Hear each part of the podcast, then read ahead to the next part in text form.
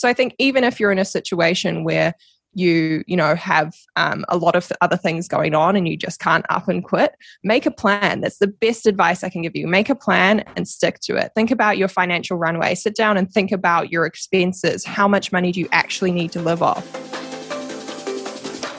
Welcome to the coffee with courtney podcast. I'm your host courtney marie web designer and ceo of courtney marie & co after building a multiple six figure design agency i wanted to create a podcast to share everything I've learned and am still learning to help you grow your business. Each week, you'll hear from me and other experts, share tips on branding, marketing, business, and so much more. So if you're ready to learn how to run a successful business and stand out online, grab your cup of coffee and let's dive in. Hello and welcome back. So today we are having a special guest come on. She's actually a previous client, well, and current client because we have a new project coming up. Um, and I've connected with Ellen in the online space. So, Ellen is a corporate escapee turned six figure social media strategist and coach. She's based in New Zealand and has just celebrated her second year full time in her business, which is awesome. Um, by the time we release this, it'll be you know, still two year mark. Um, but today we are talking about everything Instagram, how she got started, and how she actually reached six figures with only 3,000 followers on Instagram, and just diving into the ups, downs, struggles, and what she had to overcome to get to where she is today. So, welcome, Ellen. Hi. I always feel weird when people introduce me and I'm just sitting here like, oh, oh, that's me. Like it's yeah. still, even though it's been two years, it catches me by surprise. it, it, goes by fast, doesn't it? Mm, yeah, definitely. Because we're kind of the same time frame as far as like the agency wise. Our agency is two two years. So same time frame. But um, I'd actually love to, before we get into the episode, let's go ahead and go through rapid fire because that's how we do it here. Um, so I'll just ask you a series of questions. First thing that comes to your mind What book has had the biggest impact on your life? Oh, I always say um, We Should All Be Millionaires by Rachel Rodgers. I actually only read it a mm. few months ago, but it's like such a powerful book. It just, I think, really speaks to female entrepreneurs and making more money, which is an important thing as females because we are often sitting in the back burner a little bit with our male counterparts out yeah. earning us. Yeah, I'll have to add that to my list of books for sure. What's the biggest lesson that you've learned in business? I would say mindset is the most important thing in business. That's what I've really learned. If you have the mindset and the confidence to just back yourself and keep going, that's really a game changer. When I really started believing in myself and being mm. like, yep, I am an expert. I'm a boss, I can do this.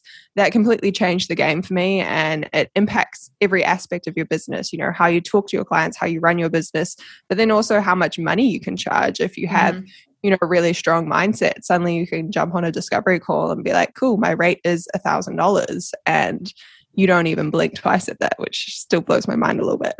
Yeah when we first started we're like it's um that'll be a thousand dollars.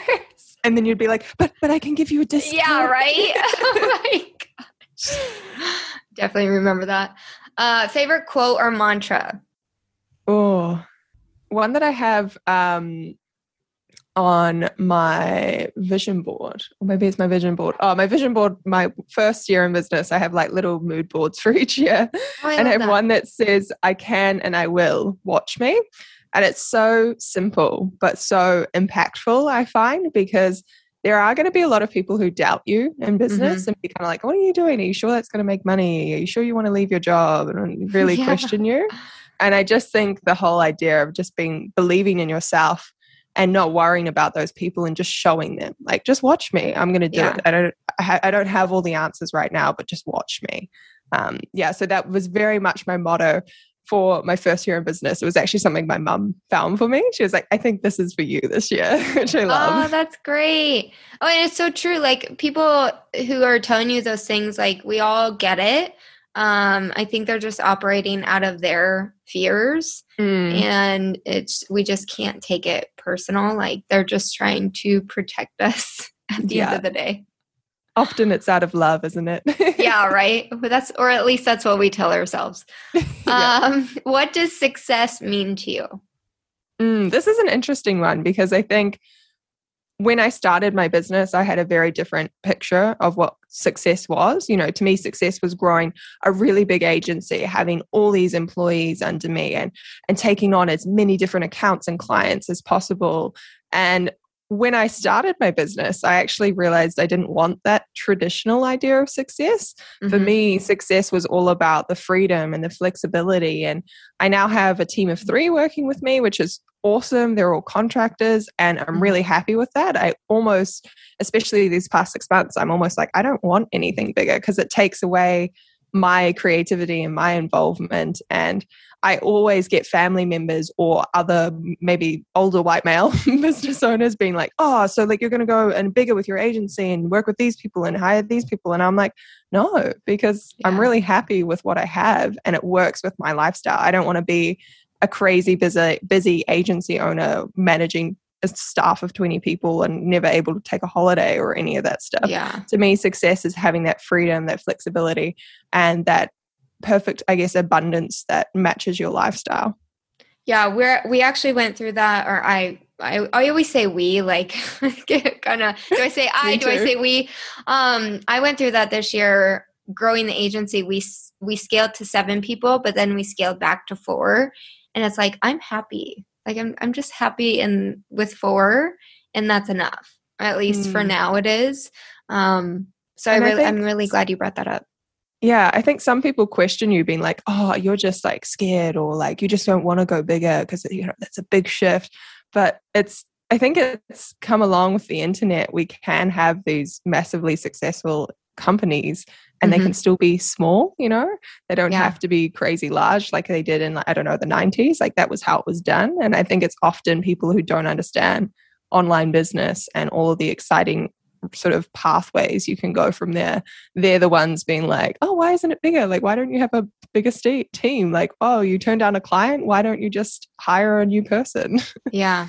I don't know. For me it's like more responsibility. Like you said mm. i i like the time freedom that i have and if i think growing bigger means more responsibility more management and less involvement in the creative part um, and so if you're creative, like it's hard for you to fully step out of that fulfillment phase. Exactly. Yeah. Um, okay, last one. What piece of advice would you tell your younger self? Oh, oh my gosh, stop worrying about what other people think. yeah. it's probably something I still need to tell myself today, even. But as a kid, it's funny that I can sit here in a podcast interview and, and chat so candidly like this now. But I was talking about it on my Instagram stories the other day as well, being like, I was the most shy kid ever. I was so oh, afraid really? of everything. I was such a nerd. Like I would sit there with, you know, a group of girls at lunchtime and they were all gossiping and talking. I would read my like Twilight book or my Hunger Games or just whatever teen fiction novel I could get my hands on. I was just that shy kid and you know, I found it really hard to get invited to parties. Like I just wanted to go home and study. Yeah. And like I I just wish I could go back to my younger self and just be like, have some more fun, girl. And just like not everyone is thinking about you. They're not watching you. They're watching themselves. Like, yeah. So that's been a really cool part, I think, of running my own business is it has made me so much more confident and carefree. Um, a lot of my friends say that like it's like I've, I've blossomed or like I've come out of my shell. Like I'm quite a different person to who I was, you know, two, three years ago. Yeah. And I think the older you get, or at least the older we get, I think the less we care. Mm. I don't know. That's something I've learned, especially like turning 30. I'm like, you know what? I don't really care anymore. Yeah. the 20 somethings are like a mess. Yeah. Well, that's what they say. They say the 30s is the best year of your life. So, years. yeah. Guess we'll see. Um, okay, cool. So uh, before we dive into Instagram, I want to touch on kind of your journey uh, from going from corporate to building your own business because I think there uh, there's a lot of people listening that will really relate to that whether they maybe just want a side hustle or hobby or they do want to leave corporate and really take off with their business. So tell us a little bit about what you were doing in the corporate space for how long? What got you started into the online space and just that whole transition for you? Mm, love that. Well, I always used to call myself a serial side hustler. I always had some sort of extra project on the go. Um, I loved having something else and something that was also my own. You know, my my dad owned his own business. I had a couple of family members who did, so I always had that kind of example, I guess, in my in my life or in mm-hmm. my family. And I was 16 when I started a fashion blog with my sister. And the reason I actually started that was because I wanted to work in magazines and I couldn't get an internship anywhere. Surprisingly, no one wanted to hire a 16 year old. and I couldn't get a job. Like I sent off this horrible CV that had like a pink swirly cursive font. like nobody wanted to, nobody wanted that in their office. So I was like, fine, I'll just start a blog because I was an awful writer. I wanted to be a writer and I I was good in the sense of storytelling, but I couldn't spell. I was awful. It was typos. It was grammar. It was terrible. So I was like, okay, let's start a blog. Let's practice my writing because you know I want to be a magazine editor one day. So I did that all through high school and university, and it was just just to help me get that job in the end. Like that's all I thought about it. Like, oh, it'd be cool to you know do full time blogging, but you know mm-hmm. that's not realistic. We need to be you know keep our eyes on the goal. And eventually, you know, I got that interview at the at, at the Dream magazine role, and I ended up getting that job. And it was in the interview actually they asked me like, "Oh, so what is this blog that you do? Is is that going to impact your work?" And I was like, "Oh, no, no, no, not at all. you know." I'm I'm just using that to have it on my resume. Like I'm dedicated to this career path, blah blah blah. and then, sure enough, I started my corporate job. I was an entertainment writer, which Oh, when I look so back, cool. yeah, it, it's it sounds like the coolest career ever. Like you got to interview celebrities, you know, you spent, you know, your time watching TV shows and movies and reviewing them, going to premieres, and then there was some really awesome travel trips involved involved with that. So writing mm-hmm. for the travel pages of the magazine. Um, I got flown to like Los Angeles, all the way from little old New Zealand, which was crazy for me, to like interview will.i.am. So you have crazy stories oh, like cool. that so your friends and family look at you when you say, I'm not really enjoying my job. Like, I think I need to do something different. And they're like, You're crazy, Ellen. Yeah. Like, look at you. You just went to Fiji last week. Like, stop complaining. Yeah. And I really struggled for a while sort of thinking, what is it that I actually want to do? Because this is all I want, uh, all I had sort of wanted and worked towards since I was 13. You know, that nerd in, in high school was working towards this. This was why she didn't go to the parties. This was mm-hmm. why she was studying because she was so dedicate, dedicated to this goal. And yeah, there was a lot to deal with. And that was when the blog obviously came back into the story because I was like, you know what? I really love the internet, this online world. I loved things that were digital. I loved the analytics behind social media and my blog and magazines that it really didn't have that. It's it's really interesting that traditional form of media because you are really like shooting blind. Like there's no way to tell who read your story or who read the first two lines and dropped out. You know you can't measure your audience retention for a magazine. And yeah i found it a really odd world and i I just didn't fit into it either. It was a very interesting, like the media industry is very interesting. It's very fast paced. And I honestly found it a little bit superficial as well. And it was no. just me. no. You mean those women's mags that talk all about weight loss and and you know plastic surgery are superficial? Yeah, it's it's it's it's just like you would see on Devil Wears Prada, but probably worse because I wasn't at a fashion mag. I was at like an entertainment magazine. Oh um, yeah, so That'd I started. stressful.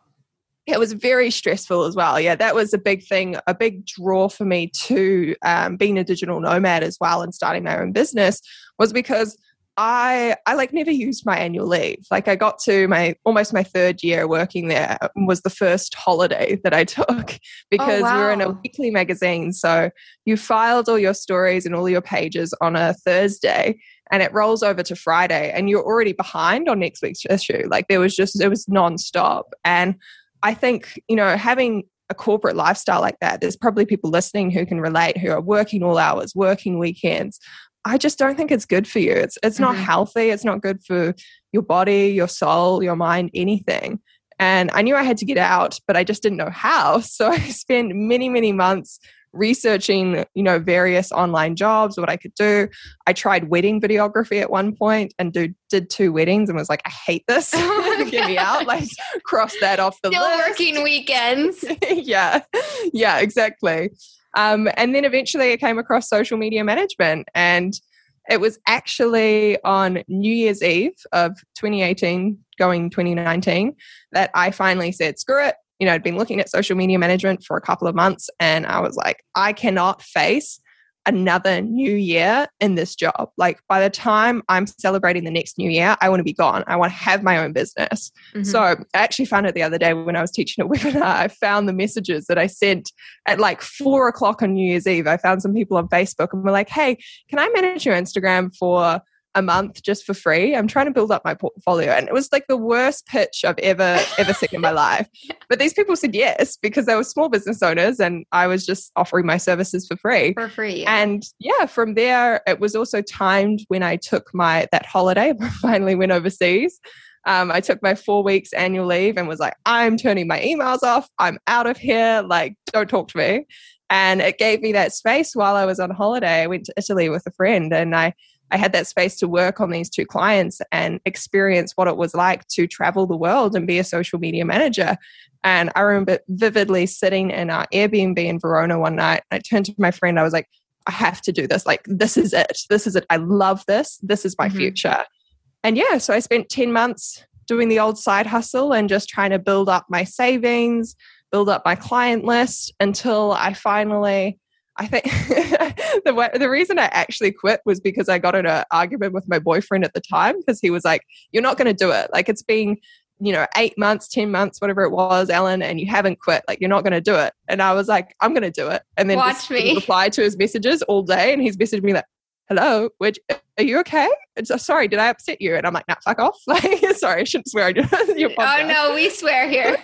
It, you know the passion it really comes yeah, out. Yeah, it's fine. It's fine. Story and yeah, I was finally like, I've just got to do it. I, I didn't tell anyone, like I didn't tell him I was doing it. I didn't tell my my parents. I'd moved back home at that point to, you know, prepare. I told them I was going to leave my job, but my mm-hmm. mom was just being like, oh, just keep saving, you know, see it through to the end of the year, blah, blah, blah.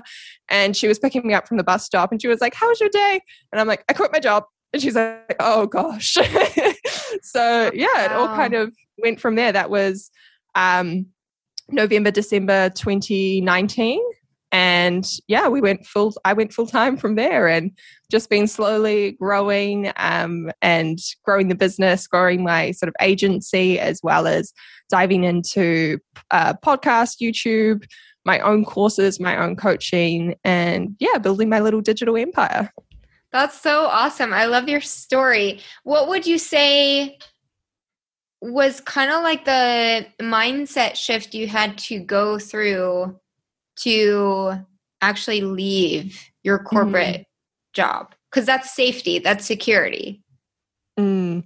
it, it was honestly terrifying and i listened to so many podcasts just like this listening to people talk about leaving their job I, all that time i was building my side hustle i was listening to things like that i was being inspired by these stories and i felt so ready and then when it came time to actually quit, to hand in my resignation, I was terrified. And that was why I put it off for so long because I think you don't really understand that feeling until it comes down to the moment, mm-hmm. until it actually comes down to, hey, I'm going to walk away from that regular paycheck coming into my bank account. I'm going to walk away from my annual leave, from um, in New Zealand, we have KiwiSaver, which is a really nice retirement scheme, I think similar to your 401k. So, mm-hmm. all of these benefits, you know, I'm just going to walk away from that and, you know, go hang out with this business that at the time I was making around two or 3,000 New Zealand dollars a month.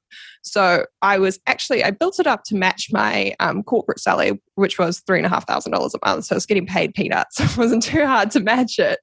Um, but it was still like it wasn't a lot of money. I was living at home with my parents. And I honestly think the mindset was behind that decision was I was still terrified. You're not suddenly going to wake up one day and be like, it's okay, I can do yeah. this. Like, I have no fear. I'm going to throw myself in. I think it was just a moment of desperation. I had just been on another work trip and I had ta- I'd been on a work trip to Vegas and I was working that whole time and I decided to take 3 days of extra annual leave just for myself because again I was in the states and that's so far away from New Zealand and you know this was my second time there and I was like I want to go to New York. Like, this is my dream. I want to go to New York. I want to see this place. It's just so magical to me. And if you talk to anyone from New Zealand, we're just like, oh my God, the States, the UK, like these magical places. So I went, I went to New York. I had three days there. My phone would not stop going. Constant emails, constant Oh phone calls, people from work being like, oh, can you just edit this video? There's no one else here who can do this. Or can you do this for me? Or can you do that? And at that point, I was like, okay, this is like the point of utter frustration. Mhm. I just need to get out. So I came home two days later and ended up quitting. And yeah, so it was just, I was pushed to the edge, really. You know, I had friends and family or my boyfriend being like, you're never going to do it. You know, you're just, you know, going to be side hustling forever. Then I had the frustration of, I can't even take three days annual leave. Yeah. And then within me, just, you know, focusing on that little, little piece of you that's saying, you can do it. You can quit your job. I believe in you. Just focus on that little piece inside you. Ignore all of the self doubt, which is probably a lot louder in your head. And just, you just have to bite the bullet and take the plunge. And I always say, like, at that time, I was 23 years old. And I was Mhm. like, I'm 23. I'm living at home. This is probably the best time to take a risk. I don't own a house. I Mhm. didn't have a car. I w- didn't have any debt. I just paid off my student loan. I was like, why not take this risk now and just see what happens? Yeah. And you know, the what's the worst that could happen is you Exactly. get another job or you go back and ask for your old job, drop your ego a bit. But like that's the worst thing that could happen. Wouldn't you rather do that than regret not taking that risk? And I think a lot of people sit on that decision, maybe in the corporate space, like they have this dream, but they have this income coming in and they're just afraid to take that risk because maybe they need to have a plan of action. Maybe they need to have that security coming in. So, what other advice would you give someone who is in that position? Let's talk about the person who wants to leave their corporate job and pursue this dream. Mm. The f- first thing that comes to mind for me is a friend I have who is an accountant and similar situation was in a corporate job, really didn't like it. And as another example, he wasn't in the privileged situation that I am in and that I was living at home and had no, you know, dependents or anything. He had just had a baby. He owned a home with his wife. You know, there are expenses. He, you know, couldn't just go off and start his own accounting business. So what he's done, which I think is really awesome, is he made himself like a really specific plan with deadlines, planned it out over a year to two years. And what he's done is he slowly just scaled back his hours at his full time job. And by doing that, he's giving himself some sense of security and he doesn't have to take that huge, scary plunge. Mm. But he's committed himself to his business. He's made that plan and he's been like, okay, at six months, I'm going to be working uh, four days a week. And at a year, I'm going to be working two days a week. And it is a really g- slow, gradual process. But he's, I, I just feel he's being really smart about it. And he's thinking of the bigger picture. He knows, you know, when his kid is finally going to school, he's going to be working for himself and he's going to be able to, you know, drop his kid at school and pick him up and all of those little things that I think Mhm. parents really appreciate and they miss when they go into a corporate job. So I think even if you're in a situation where you you know have um, a lot of other things going on and you just can't up and quit make a plan. That's the best advice i can give you. Make a plan and stick to it. Think about your financial runway. Sit down and think about your expenses. How much money do you actually need to live off? That was Mhm. something that i did. I stripped everything back to a minimum. Like okay how much rent do i need if i move home? How much rent do i need if i move to live with my boyfriend at the time. How much do i need for power bills my phone? And then had something like ridiculous like i budgeted $50 to go out once a month you know Oh like my gosh. nice meal but that was my worst case scenario right? I was like if i was really really really budget and you know i struggled to find a client for the first couple of months how much money did i need? And i, I worked it out to be something ridiculous like $1,800. And I was like, okay, it's not going to be the best life ever, ever, but you know, I'm not going to be having the most fun. Um, but I'll still have my Netflix subscription and I'll still have my one nice meal out a month. and, and, you know, it's, it's, you know, having that plan, So you can look at a number and realistically be like, okay, this is how much money I need to quit and making yeah. that plan and sticking to the plan. Yeah.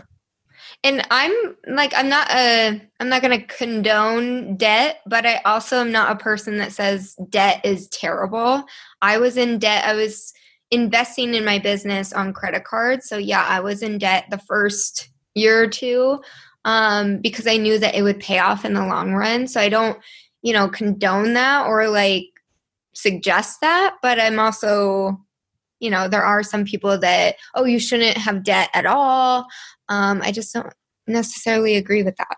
Do you? Yeah, I definitely agree. And I think that's the thing. If you're going to set up a business, you have to do it. You know, you have mm-hmm. to invest in it properly and, and do things I don't want to say like the right way because I think there's so many I different pathways everyone can take. But you know, you do you, you want to have some money to be like if you're someone who's um, I don't know, you're going to be going to lots of networking events to promote your business. You want to have some nice business cards. Like you yeah. want to be able to buy that, or you want to be able to invest in the amazing website with Courtney, yeah. or you know, something like that. And I think that's important. I think the thing for me was like I come from a family who's been through quite a few financial up and downs, and I have a mum who's very like anti debt. So mm. I actually just signed up for my first credit card ever at the age of 25 with my boyfriend. And that's a big barrier for me to break through because I'm like, no, credit cards are bad. Yeah. Like, no, and i think that's like again a, a, you, you have all these little things from your childhood that mm-hmm. shape your beliefs and your mindset that sometimes we have to break through and i'm slowly learning that hey i shouldn't hoard all my money in one bank account and yeah. know, that's not actually the smart thing to do even though i thought i was being smart because i'd seen those moments with my parents where you know, they'd lost their jobs and things went really south. And I was like, okay, I need to have, you know, this stockpile of money. So when I do lose my job and everything goes wrong, and I'm like, hey, actually, that doesn't have to happen. I don't have to lose my job. And hey, I could invest that money and earn, you know, a whole bunch of nice interest. And I can get a credit card because I can actually be smart about it and earn like um, I don't know if it's the same in the states, but we earn like air points, so like yep. air, airplane miles. Yeah, yeah. I just and paid for my I, birthday flight from my credit card points. So I was like, exactly pays off to have a credit card. exactly, and it's little things like that that I just had you know no idea because I just put up that wall and was like, okay, protect my finances. Credit cards are bad, debt is bad, but yeah, I mean, I had $15,000. That's going to sound so small to you, but $15,000 in debt for my university degree, which I know is probably like one semester in the US because it's so expensive there. But, you know, I went into debt for a university degree. Why wouldn't I do that exactly. for, you know, another course? Yeah. Yeah, yeah no, I, I I think my debt was 15 to 20,000 and to me at the time it was like oh my gosh that's a lot. Um, but then I hear other stories of like 100,000 200,000 500 I'm like oh I can do yeah. this. Uh, I actually just saw what did I see? A video or a post this morning about the difference of how wealthy mindset is versus rich mindset. And the wealthy mindset mm. or the rich mindset is save your money work a corporate job and have that paycheck coming in and don't use it like don't go into debt. Whereas a wealthy they were talking about you know spend the money go into i'm just summarizing but go into debt and then like make investments because then have those investments pay off your debt in the long run. And i was like oh that's like a that's a good way to put it or a, mm. a different pers- perception of it yeah, my um, current boyfriend is actually a portfolio manager. So he's very into his finance. So he's teaching me all sorts of things like this that I just had no idea about. But it's something that I think I'm now actively trying to learn because it's so important as a business owner. Because you mm-hmm. know we we are very creative, like especially you, Courtney and I. You know we are creating visual things. You're working on websites and working on social media.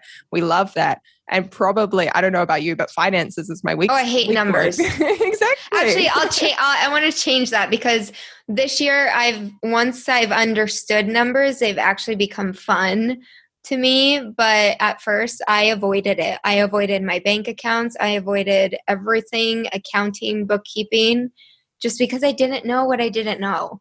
Exactly. I, we're not I, taught that in school and I think as creatives, we're almost taught like, oh, you just do the creative things. You don't yeah. do the money stuff. And it's like I even saw that with my parents. Like my although actually no my mom was involved with a lot of the finances but you know there's that traditional female male role of you know the females are the creative ones or you know they're looking after the house and making the house look pretty and all these things. And the males are the ones who take care of the money and, and manage the finances and the investments and all of the stuff. Like even at my um, boyfriend's workplace, most of them are male. So it's, it's, you know, an interesting dynamic you have to fight against and be like, actually, I can be creative and I can be in charge of my own money and I can actually know what's going on. Yeah, it's interesting. Like in the entrepreneur journey, you have to go through and break a lot of old beliefs and patterns to really get to where you want to be. And it's constantly overcoming those every day, every week, every month. Um, it's definitely a challenge. So let's kind of dive into the actual Instagram part, the actual fun part. Mm-hmm. Um, share with the audience what social media management is because I know there's lots of definitions of it, um, but what part did you get into? Mm. I decided quite early on that I loved organic social media. That was what I was drawn to. I didn't want to be sitting behind a computer managing ads and all of that kind of stuff, like looking in the Facebook ad center. I found that kind of boring. It didn't mm-hmm. fulfill my creative needs. And I I love the energy that you can build with an organic audience. I'd experienced that with my blog and my YouTube channel. Just, you know, creating content that connected with people was really awesome to see. So I decided that was going to be my specialty. And that's the thing with social media management. It is a huge, huge field. There's so many different pathways, there's so many different platforms. And my advice to people getting started is always to be that little bit more niche. Mm-hmm. And pick a platform, pick a sort of industry that you love and go for that instead of trying to do it all. You know, instead of trying to be the social media manager that does LinkedIn and Facebook and Instagram, but then also does email marketing and blogging, it's just too much. You'll get too overwhelmed and too confused. Um, so that was what I really learned getting started. I went for organic and I went for Instagram and I tried to work in kind of the fashion and beauty niche because that was mm-hmm. what I mm-hmm. was naturally interested in. Um, but it did, I did take a few random clients who one sold dog food, the other sold garage doors. But I always say, yeah, a lot of people preach like, oh, stick to your niche when you're starting out as a social media manager. And that's definitely true. Um, but if you have no experience, I think it's great to throw yourself out there and try a few different fields and industries and build up that experience. And now I have the privilege of being able to pick and choose my clients. But it was built from working with clients I didn't particularly love. I mean, who who loves writing Facebook posts about garage doors? Yeah, very dull. absolutely, I agree. When I first started, I you, you know you can market who you help, what you do, but it doesn't mean you have to turn down other clients coming to you because just like you said, when you're first starting out, you do have to take on projects that you don't want to do clients that hey like i'm not really interested in this but i can help you that sort of thing. Um, in another point that you made earlier is you took on your first client for free. I think there's this expectation that oh i'm going to start a business like i shouldn't have to do anything for free or shouldn't have to do any grunt work or hustle work I don't know where that came from, but it's not true. I think that was a great move on your part to offer service for free to get that testimonial because those are invaluable. Mm, exactly. And I think I see a lot of social media managers, and myself included, preaching, you know, the value of a social media manager and how we should be paid well because we contribute so much to a business. And I firmly believe in that. But on the flip side, if you are just starting out, you can't just pitch to your first client and say you charge a thousand dollars because yeah. that's what Ellen charges. You know, I've been working on this for almost three years, including my side hustling. And it was a very slow, gradual build up of my prices. You know, I started my first clients, I charged them $200. And some of them I was doing photography as well for that and posts, you know, four posts a week. Like that was a huge amount of work. But I think it's like if you come into any corporate job, you don't go straight to the top. Yeah. You don't start with a salary at 100k. You start on your 30, 40, 50 wherever whatever industry you're in and you mm-hmm. sort of you grow from there. And I think it should be looked at the same with a freelance business. Yes, social media management is such a valuable asset to a business and we should be paid for that value but you can't be paid the same as someone who's been in it for five years. And that's something that just frustrates me a lot i think on social media. A lot of a lot of other social media managers promote this as like hey you can start a social media management business and make 10k in your first month. Yeah. and i'm like no i made a thousand dollars and i'm still chuffed with that. You know i didn't get to that 10k until almost a year full time. And i love that about my business journey. I love that it was this slow gradual and sustainable growth for me Mm-hmm. Yeah, I think I I actually remember interviewing for an OBM position. And I interviewed this girl. She just started. Like she just took her first course and like just starting out and she was charging $2,000 a month what other OBMs were charging. I'm like, "Wait, this does not make sense." Like what makes you different than the people who've been in the space for five, ten years. I've just never understood that. Like you have to start lower and you can't skip you can't skip the hustle mm. when you're mm. first starting out. Exactly. And I get so many social media managers messaging me being like, what do I charge? Or I want to book this client, but I don't know what to price my services as. Mm-hmm. I'm like, just start, just chuck a couple of hundred dollars and put a package together and be like, this is my rate. And if you work with that person for a month and discover, like, whoa, this is way too much work, or like, hey, I'm nailing this, I should be charging more, or my indicator was completely booking out my services you know that's mm-hmm. a great yep. indication that you're you're pricing too low you're too much of a bargain and you can just grow from there like start with a couple of hundred dollars and know like you're the boss you can change your prices at any time and you can make that decision so i think a lot of people stress out too much about pricing when they're getting started when really it's probably just a limiting belief. It's their mindset getting in the way. They're too scared to start and they're making up excuses, being like, oh, but I don't know what to price this as, so I'm not going to do anything. And, yeah, it has yeah. to be perfect. Mm, exactly. I definitely struggled with that when I first started. Like, oh, what do I charge? How much? Like, how many hours? What if I mess up? All these limiting beliefs, but it's truly trial and error and you just said it like you're your own boss. And i think that's the hardest part for perfectionists is wait i get to make the decisions. Yeah. I don't i'm not used to that. Um, but it is just trial and error. If a lot of people are saying yes like 80 to 100% people 90 to 80 to 90% saying yes okay it's time to raise your prices. I think mm. the sweet spot is like 50 50 um, you know, half say yes, half say no because of budget. Um, yeah, that's a that's a challenging one to kind of figure out what to price mm. your products, offers, services. Yeah. Yeah.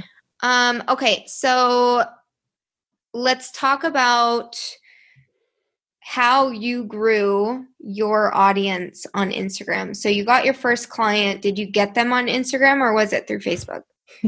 yeah, it was through Facebook actually. And it was just through my personal Facebook profile because the big thing for me was when I got started, I didn't want anyone in my corporate job knowing what I was doing. Yeah. My manager, my boss, I didn't want them seeing what I was up to. And I didn't want them knowing that I wanted to quit my job either. Mm-hmm. So I very much did mine on the sly. I had no website. I had an Instagram, but that was my old Instagram for my blog, which was very much just like you know what an average joe's instagram was a picture of your brunch a picture of you know your playing window on your holiday. Yeah yeah so it was it wasn't it wasn't a business at all. I still had my youtube channel as uploading every once in a while too but it was very separate. And what i did to get those first few clients it was just pitching. It was just using my ordinary email address that was like Ellen M. Mack, like it was nothing fancy, and just sending out proposals. And what I started doing once I got a, a you know, those first few free clients, um, I put together a little PDF, and this is what I teach in my course for new social media managers as well. I call it a PDF pitch, and it's like, okay, I didn't have the money for a website. I didn't have the time to make my own website. So, what I made was just a cute little PDF that showcased my work and listed my packages, and I'd email that off to people. And sometimes it was just finding 20 different businesses and sending them a proposal to get that one person saying yes. You know, it, it is, you know, that is the game sometimes. You have to send a lot of pitches, but it worked. And it's exactly how I teach my students to get started now because you're focusing on working for other people rather than just growing an Instagram page for yourself, if that kind mm-hmm. of makes sense. You know, it's getting that hands on experience. And then on the flip side, when it came to quitting my job, that's when I was like, okay, time to go all in on my Instagram. I'd started posting a few more things in the lead up to leaving, you know, those those couple of months.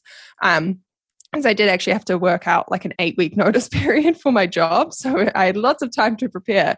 So I started trickling in like the odd Instagram story or working on a client and kind of starting to transition my little personal Instagram account into something that was more of a business. And then when I launched, it went like full noise. And I still kept a lot of my personality. You know, there was a lot of posts in the early days of me being like, this week in business and like, this is what I'm doing. And I went on a retreat in Bali in that first month. So I documented that and really it was documenting that digital nomad life, the freedom and the flexibility, as well as showcasing little bits of my clients. Mm-hmm. And I think that worked so well for me because when it came to turning on that social media and really promoting myself on Instagram, I had something to promote. I had clients to share. I had testimonials to share.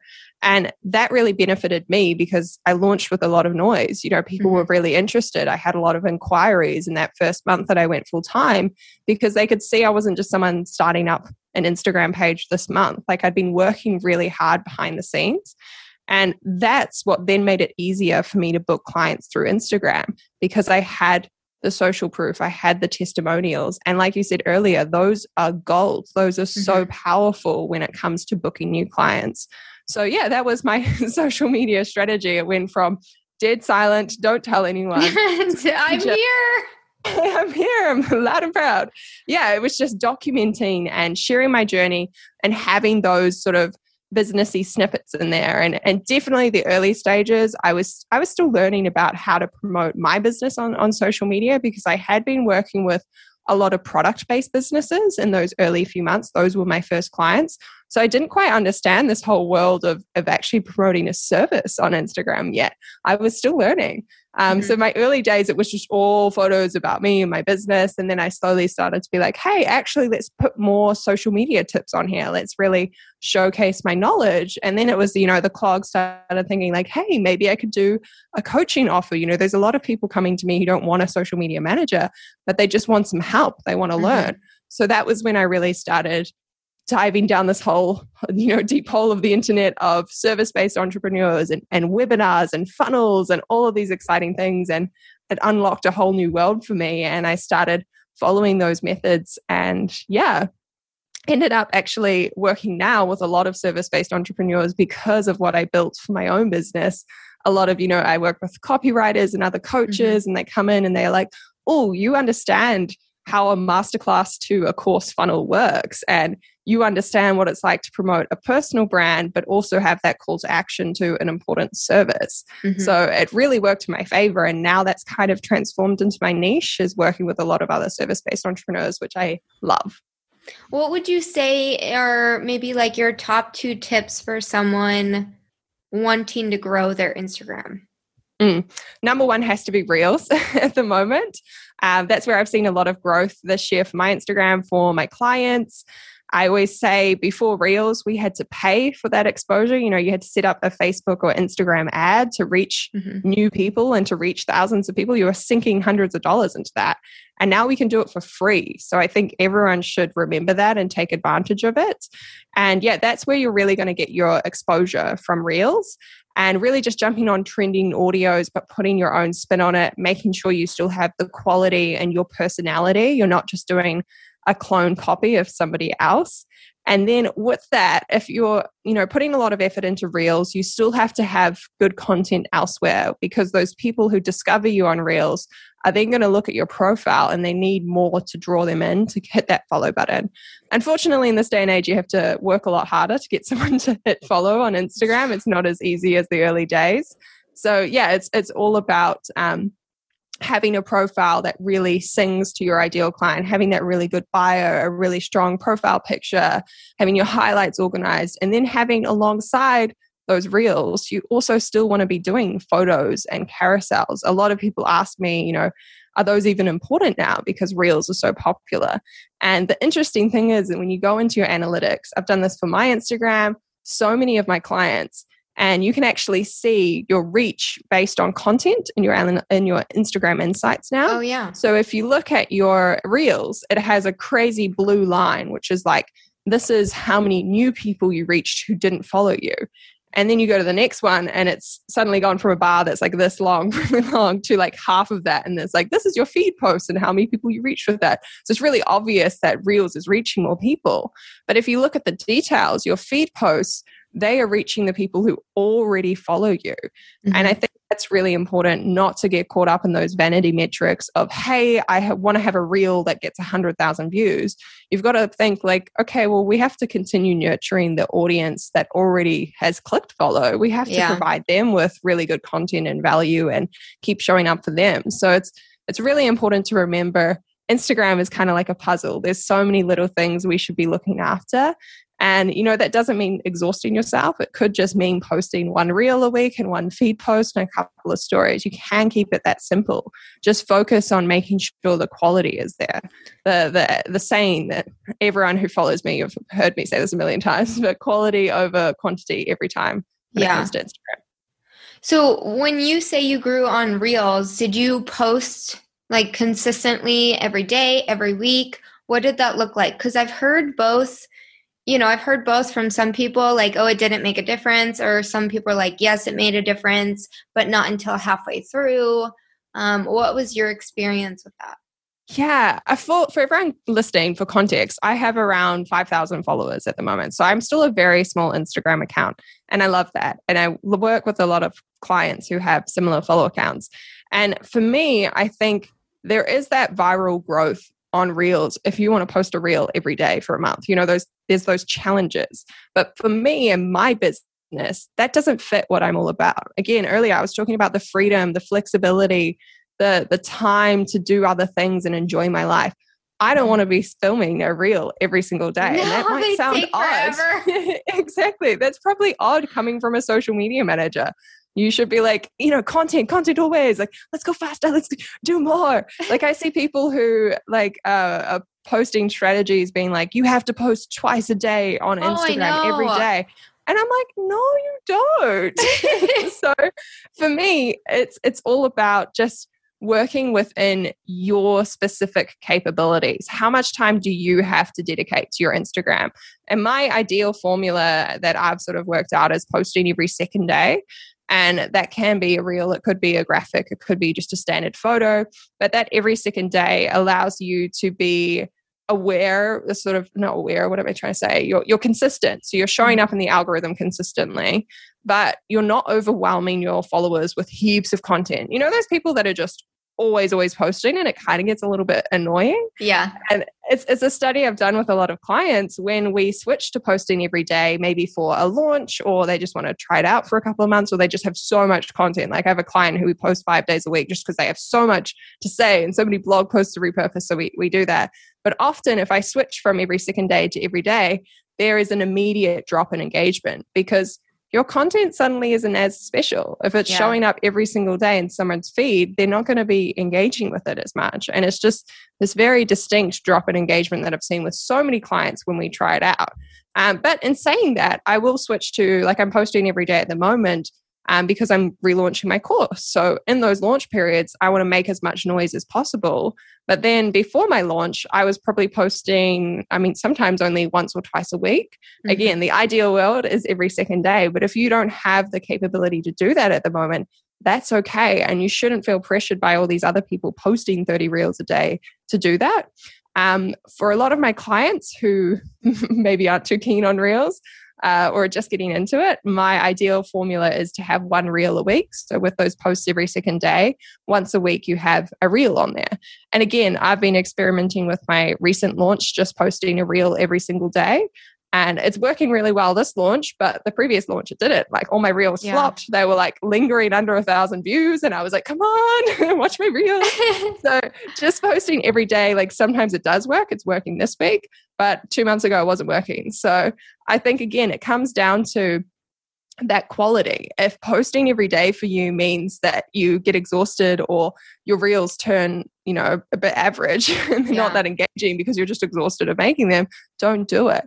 Find something that works for you because it's all to me instagram growth at the moment is just about providing that quality content something that someone connects with and you know you could have someone who skyrockets to 10,000 followers in a month but do they actually have 10,000 genuine followers Yeah. because that's my big thing we don't want to just have these metrics that make us feel good we don't want to just look at our follower count and be like oh yay we've got 2,000 3,000 new followers this month we want to be like well how much money did we make did those Yeah, exactly. convert? That's- Did they buy anything and yeah, that's my big thing as a social media manager. I'm not here to fulfill your vanity net metrics and make you feel good. I want to help you make money. Well, and yeah, you hit six figures with 3,000 followers alone. And I, I just said this on another episode like the vanity metrics don't matter as much anymore because I know some people who have a million followers and they have they're struggling making money or I know people with 3,000 followers and they've hit six figures over and over again. So it doesn't matter as much anymore as we put pressure on it. And I think the strategies when I first started, it was post every day at a certain time, and that's what worked. But it doesn't really work anymore, just like you said. I Yeah, well, actually the get better engagement. Yeah, I get better engagement when I post less. So Yeah. it's just that quality. and like I I was the same. My sister and I when we ran our blog, we had what we called Instagram o'clock, which was 8 p.m., which was the best time for posting in New Zealand because there was a chronological feed. Everyone was on Instagram at eight o'clock, best time to post. And our mum would get so annoyed with us because we were both, um, I was in high school, she was in uni, so we're still living at home. And eight o'clock would be around when we're finishing dinner. And my mum was very about, you know, we all have sit down at the dining table, we all have dinner together. And we're like trying to eat all our food, be like, Mum, it's Instagram o'clock. And she's like, stop it. and Oh even God. today, like how many years later, she still makes jokes like about Instagram o'clock. But that's not Hey, the it paid algorithm off. anymore. Yeah, it, it, it, it worked then, but it doesn't work as much anymore now. And I posted a reel the other day at like midday, which is when I'd never post. It's either the morning or the evening. Still for me, it's it's just a little bit of a wider bracket. It doesn't have to be eight o'clock on the on the dot. It'll be like a two hour window usually. But then I was like, oh, I have this reel ready to go. I'm just going to post it now, and it did really well. So it just proves to you It that makes you no can- sense. Yeah, exactly. you might as well just do different. it like do what you feel like because people are still trying to figure out this whole like reels. Why does one do better than the other? And all these exactly. there's so many different factors to it. Um but talking about all this makes me want to do a different episode all about like content strategy um because i think we could really dive in more and give some tangible action steps don't you think yeah, content strategy is a, a big one, and I love Yeah. it. yeah i really i really think we could because we could talk all day about this but um okay so to wrap things up what advice do you have for trying to keep it on topic um, do you have any other advice for people in the corporate space wanting to leave to pursue their passion or Mm. just words of encouragement Yeah, I guess the big one for me was just listening to what I wanted. Again, coming back to Ellen as a kid, I was so obsessed with what everyone else thought. Mhm. It was a big shift for me. I guess that was the beginning for me of, of growing my confidence and why my business changed me so much was because I had to stop listening to my parents who were saying to stay in my corporate job and just keep saving. I had to stop listening to my boyfriend at the time who only wanted me to quit so that I would move cities and live with him. And he was being quite selfish, I will say. And that was his motivation. My Mhm. Friends, you know, who didn't probably quite understand because some of them were still at uni. So they didn't understand how scary it was for me to quit. They'd be like, Oh, you want to quit? Go quit, girl. Yeah. And I'm like, No, but but you don't understand. yeah so it was about cutting out all that noise and just listen to yourself. What do you want? Because it's really important to listen to you, to listen to your desires and what you need, because it is your life. And Mhm. I think it is important to be a little bit selfish and, and to do what you want to do. You know, we make so many sacrifices and sort of uh, in, in a life, whether it's with a relationship or, you know, coming to some sort of middle ground with someone or where you live or various things in our life. I think if you know your job is such a big part of your life you spend so much time at work it's important to make sure you're doing something that you love not what your partner loves or your parents love or your friends think is cool or Mhm. you know for me you know everyone thought it was cool to be an entertainment writer but i didn't love it so it was important to listen to me and then I guess the the next piece of advice for me, I would say, is is focus on building that mindset and that confidence.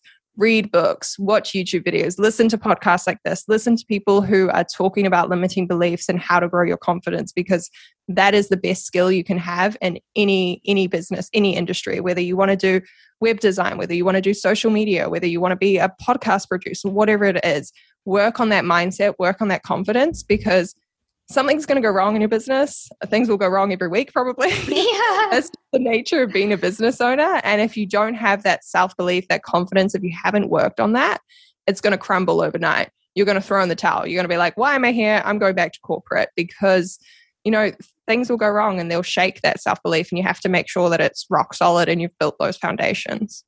And what would you say, maybe one to two action steps for someone taking that leap of faith? Mm. Number one, what I said earlier, figuring out your budget, doing that number cr- crunching, um, because it might surprise you. You might realize, hey, actually, I could actually quit my job right now, even though I just started my side hustle. You know, doing doing that number crunching, creating a clear plan. Uh, for me, I made a three month action plan. I was like, okay, this is my journey to quitting my job in three months. I sat down, I wrote it all out on my journal. I had income goals. I was like, okay, if I hit one thousand dollars my first month, two thousand dollars my second month 3000 in my third month because I loved the the chronological one, two, three. Yeah. and I was like, okay, that's going to be my three month plan to quit. Unfortunately, I just didn't follow it. I hit those income goals and I couldn't do it still. But I think it, it, it did light a fire under my belly in terms of trying to book more clients and hit those goals because I did have that clear pathway. I had that plan of this is what I need to do and then I can quit my job. You know, Mhm. I think that goal setting, creating the plan is so undervalued. Like it, it can be really powerful. Yeah. Yeah. I love that. Ah, this was so good. I we have to do another episode about content and just dive more into Instagram. I think Yes. that would be a really good one. Um, but cool. Thank you for coming on the show. If you don't have anything else for our listeners, I think they they'll be able to really take away and relate to this. Like especially, you know, I don't know a lot of people that have left the corporate space, so this is really special. Um, so thank you for sharing your story. Thanks for having me. yeah. Um, so we're actually going to do a podcast swap. So go check out her podcast. Uh, where can people find you?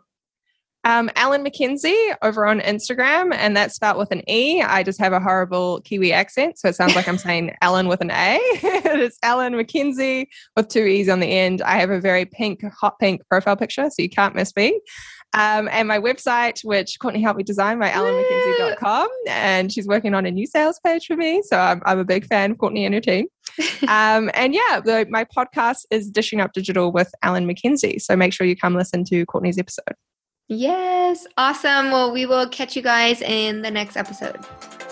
As always, thanks for listening. And if you love this podcast, don't forget to subscribe or leave a review on iTunes and share it with a friend or on Instagram to help support the show. If you want additional resources to help you grow your business, you can find them on my website at courtneymarieco.com or below in the show notes.